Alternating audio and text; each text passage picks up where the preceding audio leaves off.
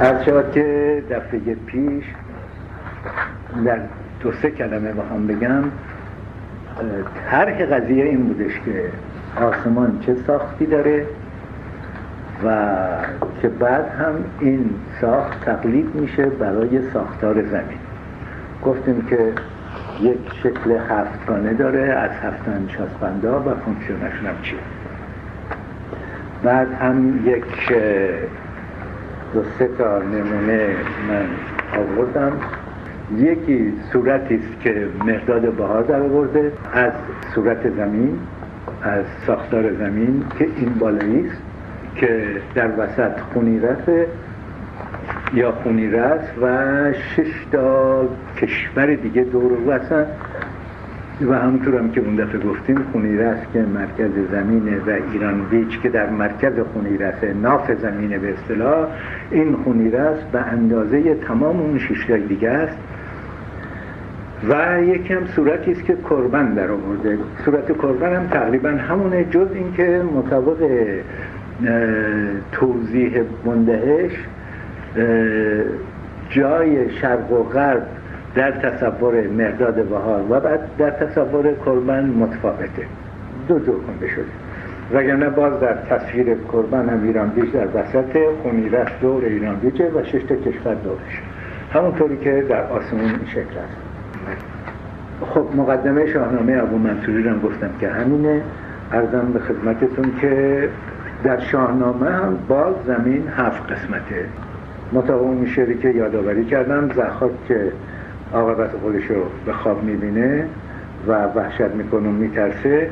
میگن که از چی میترسی؟ زمین هفت کشور به فرمان تو را. تو تمام دنیا رو داری از چی میترسی؟ و بعد گیف هم که به جستجوی که خسرو میره و که خسرو رو پیدا می‌کنه اونجا هم میگه که دیدن تو من البته اینجا به نصر آوردم شعر الان یادم میگه دل من از دیدار تو خرمتره تا از دیدن بهشت و پادشاهی هفت کشور. ارزم به خدمت شما که حالا از اینجا شروع بکنیم که این صورت هفت پاره زمین یا هفت بخشی زمین از دوره ساسانیان به جغرافیدانان اسلامی و عرب رسیده. یاقوت در کتاب معجم البلدان که در قرن هفتم هجری نوشته شده و قرن هفتم یعنی هفتصد سال بعد از هجرت. ولی حتی هفتصد سال بعد از هجرت که در منابع ساسانی منابع پهلوی اگر بشه گفت منتقل شده بوده به زبان عربی باز درباره هیئت اقالیم اقلیم های هفتگانه صحبت می‌کنه یعنی بعد از 700 سال هنوز این تصور جغرافیایی اگر بشه گفت یا تصور آسمانی در زمین وجود داشته. و طوری یاقوت صحبت می‌کنه که انگار این تنها روش مورد عمل جغرافیادان است. حالا نکته جالبتر این استش که یاقوت از وابستگی هر اقلیم هر یکی از این کشورها. حالا در عربی شد اقلیم و به فارسی هم آمد. ولی از وابستگی هر اقلیم یا هر کشوری به یکی از هفت سیاره آسمان اشاره می‌کنه. یعنی هر اقلیمی وابسته است به یکی از این سیارات به کیوان و کیوان و هرمز و بهرام و خورشید و ناهید و تیر و ما به این ترتیب صورت زمین و باستابش رو در آسمان میشه پیدا کرد. اساسا صورت زمین باستابی بوده از صورت آسمان. حالا توی این متن یاقوت آسمان باستابی میشه از صورت زمین. یعنی به هر حال یک پیوستگی دو جانبه. و این شعر هم مال دوره صفدی است و اگر اشتباه نکنم مال میرداماده همین فکره. چرخ با این اختران نقض و خوش زیباستی صورتی در زیر دارد آنچه در بالاستی آنچه در بالا صورتی در پایین داره چرخ با این اختران نقض و خوش زیباستی صورتی در زیر دارد آنچه در بالاستی با قول ملک الشعرا بهار این صدر شعر نیشابوری اسمش گذاشته بالاست. اگر اشتباه نکنم مال میرداماده ولی مسلما مربوط به دوره صفحه قرن دهم یازدهم. شعر متأخر. و من این تکه مربوط به یاقوت رو از دکتر محمد مهدی ملایری نقل کردم. کتابی داره که متاسفانه چهار یا پنج جلدش بیشتر منتشر نشد. تحت خیلی دقیق و سنج و موشکافیه در مورد انتقال مفاهیم و مضمونهای تمدن پیش از اسلام به دوره اسلامی. تمام اینا رو دونه دونه در طی چند سال اینا عمل بیرون کشیده و یک مقدارش منتشر شد. به هر حال در دوره فردوسی یه چنین تصوری از زمین داشته و تا مدت ها بعد از فردوسی.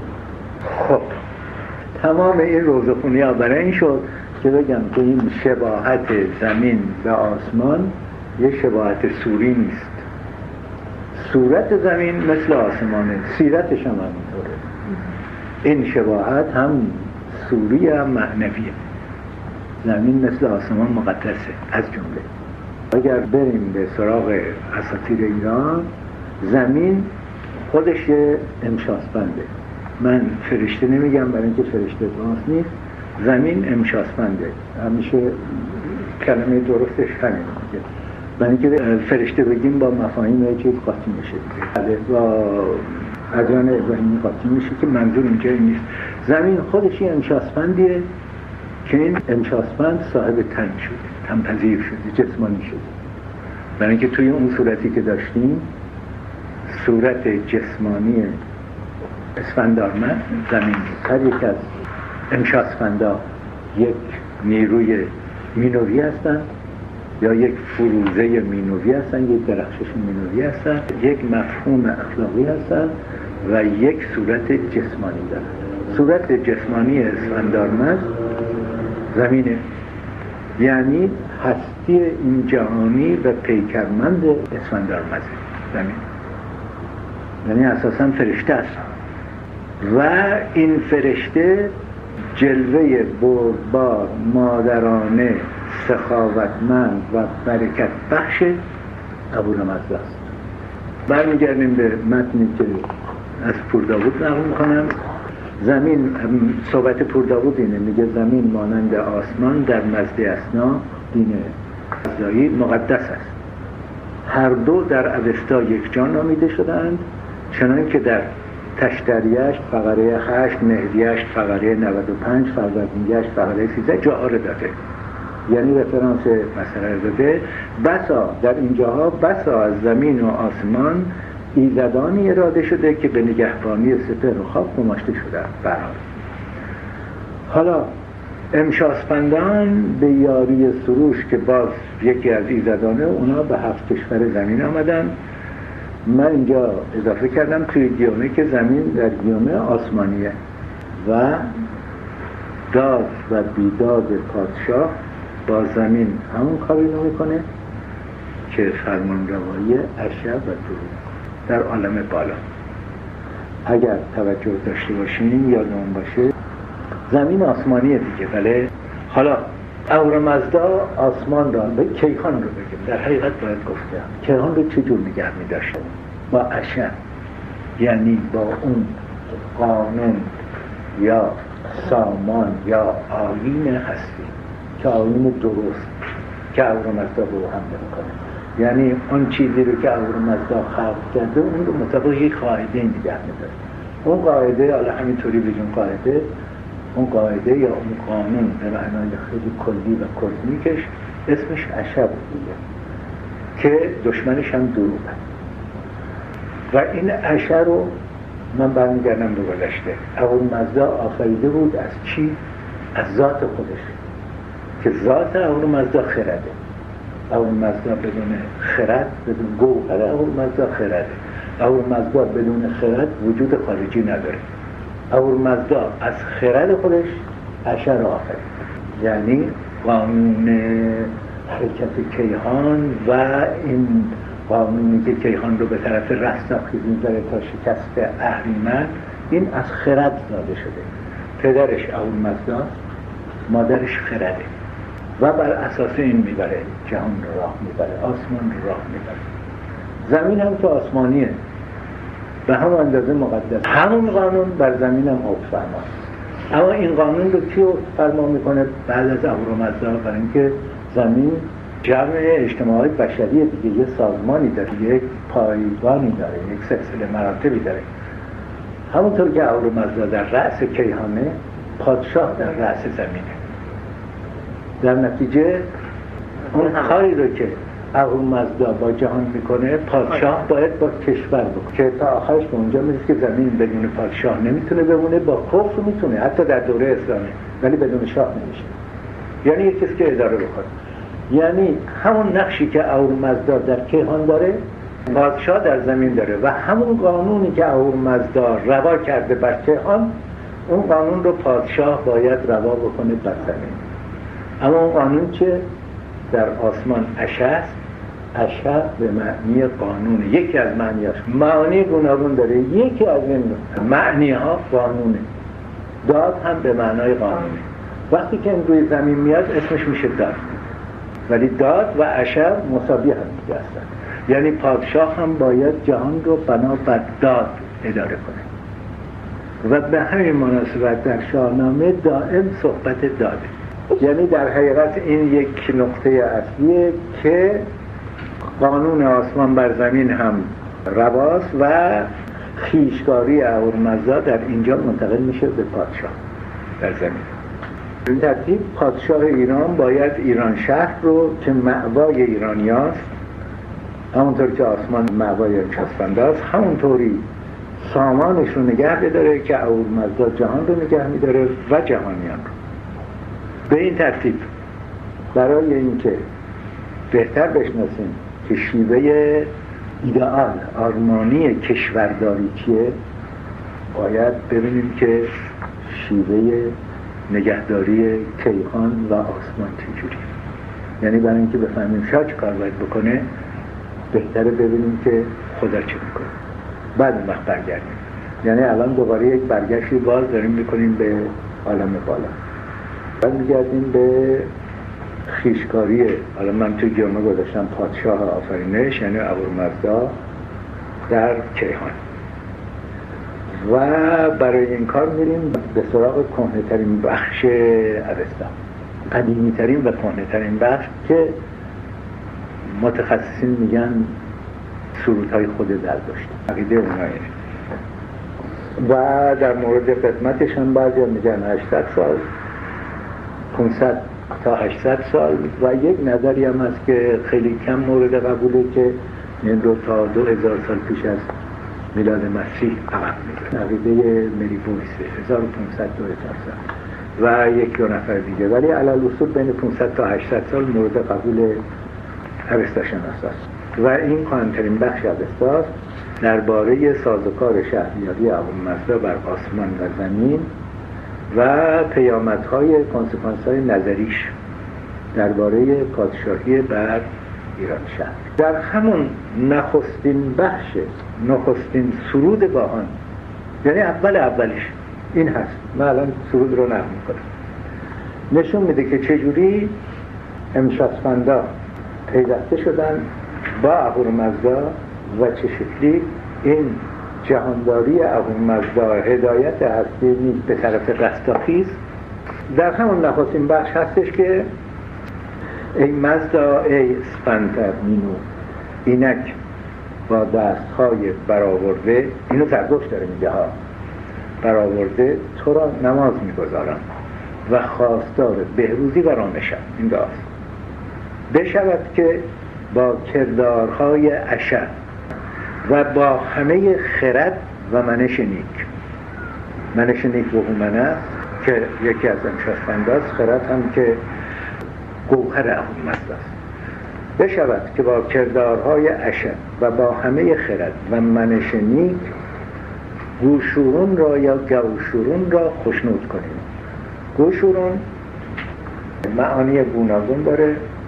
و از جمله روان جهان سودمند و مظهر این روان جهان سودمند یا یا جسمانیتش گوشورون گاوه و گاو مظهر همه چارپایان سودمنده.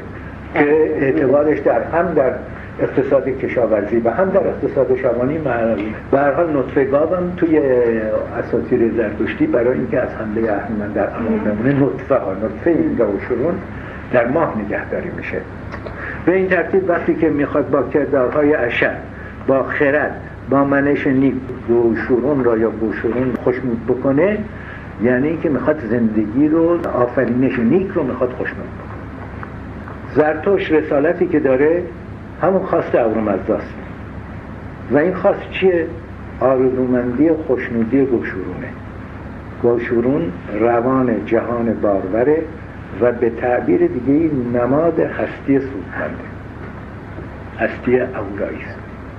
خوشنودی به یاری اشس به یاری خرده و به یاری منشنیک حالا خرد چیه در عرستان توضیحی که معمولا توی متنها پیدا میشه درست. اندیشیدن و شناختن نیک از بد. یعنی فرق گذاشتن بین اهریمن و ابوالمزدا و یکی رو بد دیگری گزیدن. آدم خردمند کسی که گورایی رو بخش اورایی رو هستی جهان آفرینش رو برمیگزینه به ضد بخش بدی. و این خرد در منش در گوهر و یا در خیشتن خیش اورامزدا است. برای اینکه اورامزدا اساسا اسمش به معنای سرور خردمند. اینجا چیزی که یادداشت کردم اینه که خرد گوهر یا نهاد نهاد به معنی اصل باطن. اورامزدا است و شرط لازم و ناگزیر وجود خداست خدا بدون خرد خدا نیست. چیز توی فردوسی البته اگه بخوایم ببینیم در فردوسی میگه خرد و دانش مثل باران و زمین هست ولی شعرش نقل می‌کنم. یه بیت هست. خرد با دانش نوانس داره بله خدا بدون حالا خدا رو من البته تو بیرون گذاشتم اجا ولی به هر حال برای اینکه اعتبار مثلا نشون بدم خدا بدون خرد خدا نیست. و خدا بخشایشی هم از این بزرگتر نداره که به آفرینش بده. و در حقیقت هم با بخشیدن خرد به آدمیان چون این رو فقط به آدمی داده. در حقیقت خودش رو به آدمی بخشیده. اون وقت اشع اگر برگردیم به اینکه آین درست یا قانونیه که آفرینش رو سامان میبخشه اشع فرزند اهورمزدا است. اهورمزدا از راه خرد این کار رو می‌کنه و خرد بزرگترین موهبتی در شاهنامه هم البته دائم میاد. بزرگترین موهبتیه که خدا با آدمی میده. حالا معناهای گوناگون اشع رو من اینجا یادداشت کردم دو تا رفرانس دادم. هم می‌تونید به ویدنگرن برگردید که ویدنگرن خب رفرانسش داده شده که معانی گوناگون معانی گوناگون اشع چیه؟ و همینطور در دوستخواه هم در جلد دوم ترجمه که از ارستا کرده معانی گوناگونش داده. خب این قانونی که اورمزدا آفرینش رو بر اساس او سامان میده بر اساس همین قانون همین همین قانون کزمیک همین قانون کیهانی هم در نبرد با بیداد نبود داد با بیداد اهریمن و جهان رو میرسونه اون داد در نبرد با این بیداد جهان رو میرسونه به پیروزی. این قانون از اشعر صحبت می‌کنیم. دو جهانی که هم در مینو و هم در گیتی رواست این تنها فقط درست راست و دادگرانه نیست. بلکه از این وسیعتر خودش درستی راستیه. و با داد یکیه. داد به معنی عدالت در اینجا دیگه. داد فقط به معنای عدالت درستی و سامان نیست. از اون طرف برمیگرده بلکه به معنی قانون هم هست. چون خود کلمه داد اساسا یکی از معنیاش یعنی قانون دادن الان همون صحبت که کردیم گفتم که این فرزندی که اهورا او رو از خرد خودش میآفرینه.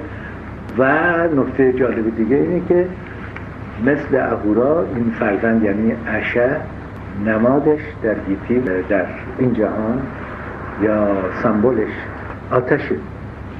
یعنی روشنایی. یعنی این فرزند اشه مثل پدرش روشن نوره. مثل هر امشاسپند دیگری که جسم پیدا می‌کنه جسمانیت اشع آتشه.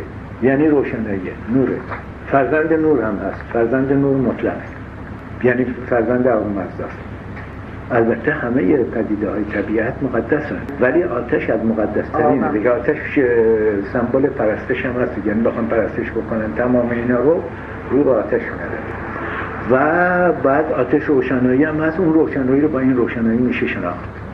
یعنی از راه اشد اگه ما و به همین مناسبت هم هست که در اگستا دائم صحبت اشعون میشه یعنی اشعبی کسی که بنا به اشعا عمل می‌کنه در مقابل دروغن کسی که به دروغ عمل می‌کنه.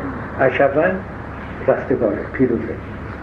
در پرتوب آد این نور آتش اون نور یعنی نور پدر رو یعنی اول رو میشه شناخت. اول رو از راه اشع میشه شناخت. یک نور رو از راه یه نور دیگه.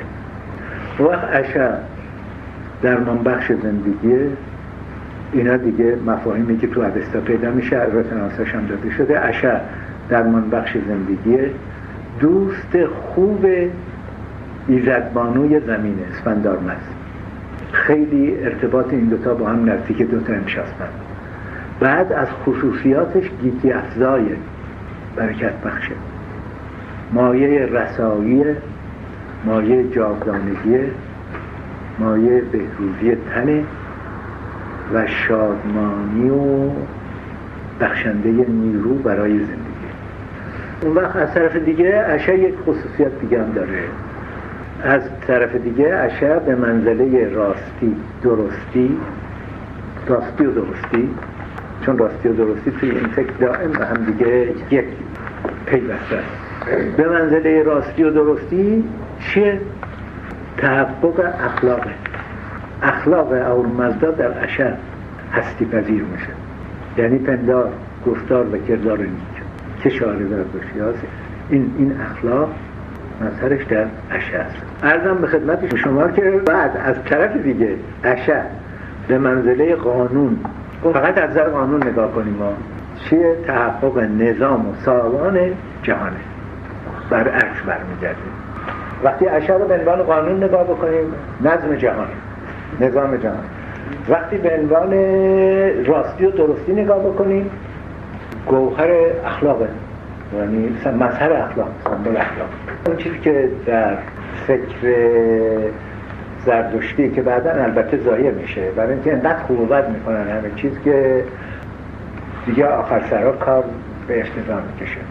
ولی اون چیزی که در بن این فکر هست در بن این اساتیر هست به هم بسته یا در فردوسی هست اخلاق یک امر به اون معنایی که بعدها در ادب فارسی در می‌شناسیم. در از قرن چهارم پنجم به بعد. و بعد میاد تو کلستان سعدی و اون چیزی که در اروپا می‌شناسیم در فرنگ قرن می‌شناسیم به اون معانی نیست. اخلاق یک امر بنیادی هستی شناسیه که اینو توی فصل اول هم یک صحبتی کردیم. اساسا جهان تشکیل میشه از یک امر اخلاقی. از نبرد نیک و بد و نبرد برای پیروزی نیکی. اخلاق در اونجاست. یعنی جهان بدون یک چنین اخلاقی معنی خودش از دست منتها کلمه اخلاق بسیار کلمه نامربوطیه. وسیع اینجا معنی وسیعه و در فارسی یا در عربی اخلاق این مفهوم رو نمیرسونه. چیزی هم جاش نداریم. من چیزی پیدا نکردم. یک جور فرزانگی فرزانگی هستی. این شاید مثلا. فرزانگی شخص نیست فرزانگی خدا نیست. فرزانگی هستی. هستی فرزانه. خب حالا در برابر اشر دروغه که آین نادرستی ناراستی بیرسمی بیقانونیه و بیداده یعنی نبود داد هم در زندگی این جهان و هم در زندگی اون جهان. پیرو اشر اشون گفته میشه و در هر دو دنیا کامرواز رستگاره و پیرو دروغ دروغند تباهه اصلا. درو همون دروجه دیگه دروغ. ارزم به خدمت شما که هم اندیشی من گذاشتم و هم کرداری هم شاسفندان یعنی یگانگی اینا با هم دیگه که از همون دومین بند اولین سرود گاهان پیداست بهش اشاره میشه و در سراسر گاهان تکرار میشه. به طوری هستش که هر کامیابی دروغ ناکامی فقط عشا نیست بلکه ناکامی همه امشاسفندانه ناکامی همه پدیدارهای اونهاست. جسمانیتشون مظهر و مظاهرشون که دروغ پیروز باشه صد در سراسر کهان پیروزه. و در حد خودش. و هم در گیتی پیروزه هم در مینو. بردولت میمیزن اما در بین اینا ضرری که به جسم اسفاندارمز یعنی به زمین مادر می‌زنه از همه شدیدتر سهمگینتره. برای اینکه زمین هم پناهگاه آدمه هم پناهگاه سطوران گوشورونه هم جایگاه آتشه هم جایگاه آبه و هم جایگاه گیاه. در حقیقت زمین گیتی و هستی این جهانی سه تا امشاسپند با هم. اشع و و عملتاته اینا جاشون در زمینه. هم که باز آتش باشه جاش در زمینه. به این ترتیب زمین یه نوع مرکزیتی از این بابت داره. دروغ وقتی پیروز بشه به این امشاسپند یعنی به زمین بیشتر از هر جالت نمی‌خوره برای همین وقتی که بیداد و ظلمی میشه گوشورون هست که فریادش بلند میشه قبل از همه. توی اوستا توی اساتیر ما. و به اهورامزدا میگه که این متن البته مرا برای چه آفردی؟ چه کسی مرا ساخت؟ برای اینکه خشم و چفاول و تندخویی و گستاخی و دستیازی مرا یک سره در میان گرفته. به فریاد از من زمینی که فریادش قبل از همه بلند میشه. اون وقت آفریدگار از عشم می‌پرسه که اورمزده از عشم می‌پرسه که چه کسی رو؟ کدام؟ حالا برمیگردیم باز به زمین ها. چه کسی رو؟ کدام سردار مهربان بیازار نیرومندی؟ از همه نیرومندتر می‌شناسی که بیداد نبرزه کدوم فرمان روایی رو می‌شناسی؟ مسئله اهمیت پادشاست. مسئله اهمیت فرمان رواست در فکر قدیم. اون کسی که اون بالاست. قدرت دستشه. چه کسی رو می‌شناسی که از همه نیرومندتره از همه بیازارتره دادگره. از همه نیرومندتره که بیداد نبرزه که سزاوار سروری جهان باشه.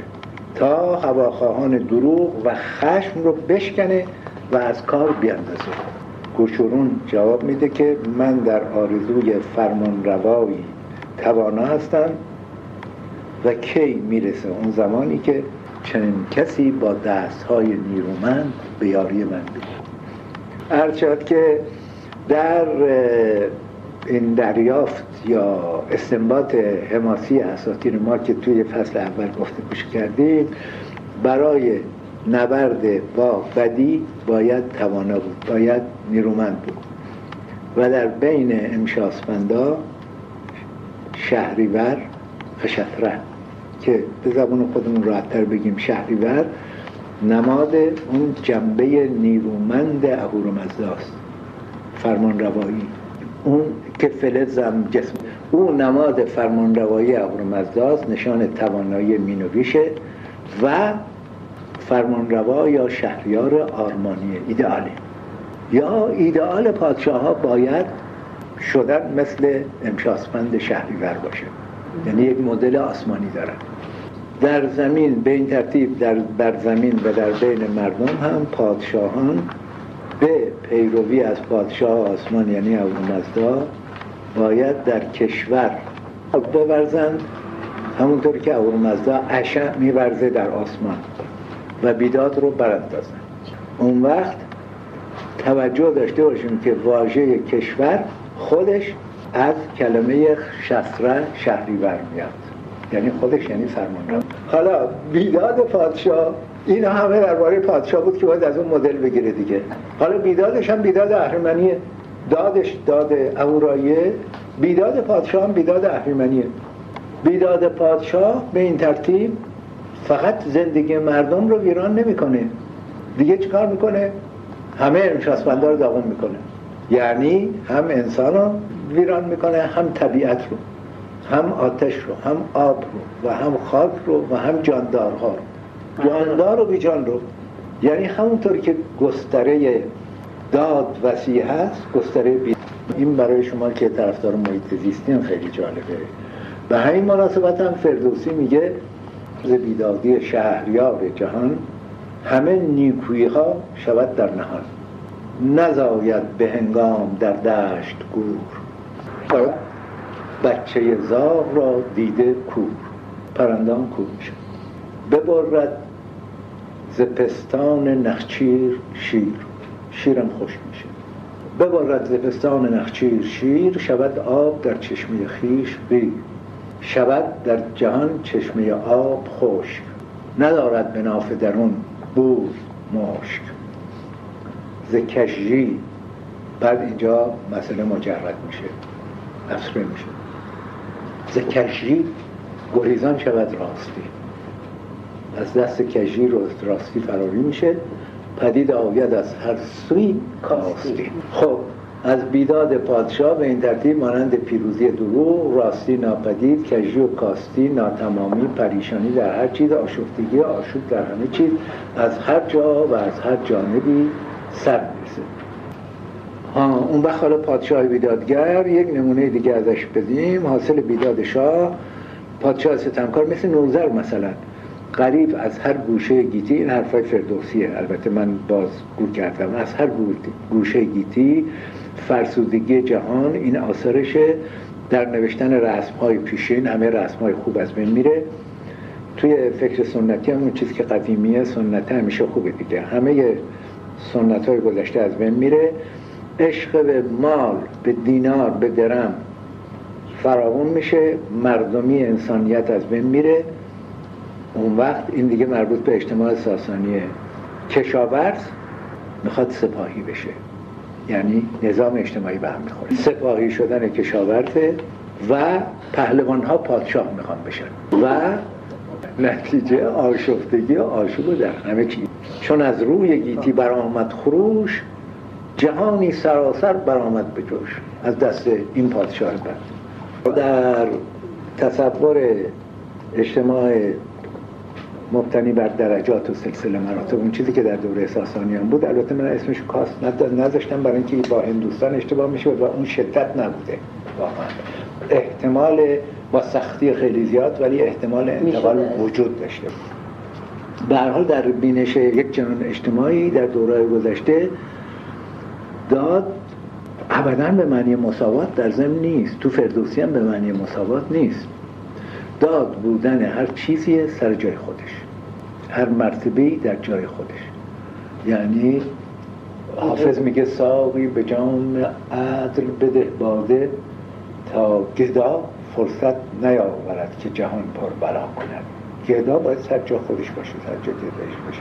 اگر ظلم بکنی گدای شروع می‌کنه. جهانم پر از بلا میشه. در دوره که حافظ این حرف می‌زنه تقریبا حالا نمی‌دونم درصد نگیم ولی اکثریت علما و فضلا از روسته ها هستن. اینا بعد میان به مقام های بزرگی می‌رسن مثل نمی‌دونم شیخ توسی. ها که تقریبا اکثر بزرگشون مال دهاتن و اینا بچه های باهوش دادی هستن که خرجی نداشتن. می آمدن تو نظامیه هایی که از اون دوره تأسیس شده بود. یه نور پول بخورنمیری بهشون می‌دادن یه نون بخورنمیری می‌دادن و اینا بعد عالم می‌شدن فاضل می‌شدن مجتهد می‌شدن و علمای مذهبی بیشتر اینا بودن دیگه از کاسته نبودن بعضیشون به قدرت پادشاه بودن. در دوره اسلامی ایران اصناف بودن که تو شهرها بودن تصوف توی اونا بود جوان مردی توی اونا بود یه سلسله آداب و رسوم داشتن از پدر به پسر منتقل می‌شد. ولی مثلا سنف آخوند و ملا و عالم عالم دینی اینا معمولا دائم آدماشون بود که از پدر و پسر می‌گرفتن. دوره های بعد به خصوص در دوره قاجاریه از صفوی به بعد اینطوری بود. نمام جمعه های اطراف تهران از دوره از اواخر صفویه دائم نسل در نسل بود. ولی قبلش اینطوری نبود و بیشتر اینا آدماشون از تو دهات می‌گرفتن. و اسلام از جمله کارایی کرد این بود که از این بابت اجتماع رو دموکراتیزه کرد. احتمالا یکی از علل بزرگش این بود یکی دیگه این بود که آخر دوره ساسانی الان می‌رسیم. یک داستان غریبی بود از آدم کشی و بیساز و همه چیز ظلم پادشاهان. همه دیگه همه به هم همه به هم. ارزم به خدمت شما که در حال همین خواستم یک یادآوری بکنم. جهان چون خط و خال و چشم ابروز که هر چیزی به جای خیش نیست برابری و مساوات ایدئالی بود که فقط در عدل منظورمه یاد در قضاوت میبایست برابری وجود داشته باشید که یک نمونه این رو در دوره انوشیروان داستانش هست. چون او معروف بوده به انوشیروان دادگر یک نمونه از برابری در عدالت رو در دوره انوشیروان می‌بینیم قصهش رو. و قصه هم این هستش که سازمان ارتش انوشیروان عوض می‌کنه و بعد بنا میشه که در داستان عرض کردن سپاه یعنی سرشماری و دیدن جیره و عرض که لباسشون و اسباب وسایل رزم اینا یکی یکی میان و رژه میرن حالا اینطوری بگیم. و هر حال همه اینا سپاه عرض کرده میشه و هر کسی میاد و بنا به درجهش بیستگانیش یا شهریش مشخص میشه. بعد میگه انوشیروانم میاد و با لباس رزم و با تمام صفاتی که دیگران اجرا کردن اون هم میاد اجرا می‌کنه و شهریش هم بالا میره اضافه میشه. ولی به هر حال انوشیروان همون کاری رو می‌کنه که همه سپاهیان دیگر می‌کنن. و همون جور هم آزموده میشه وسایل رزمش اینا.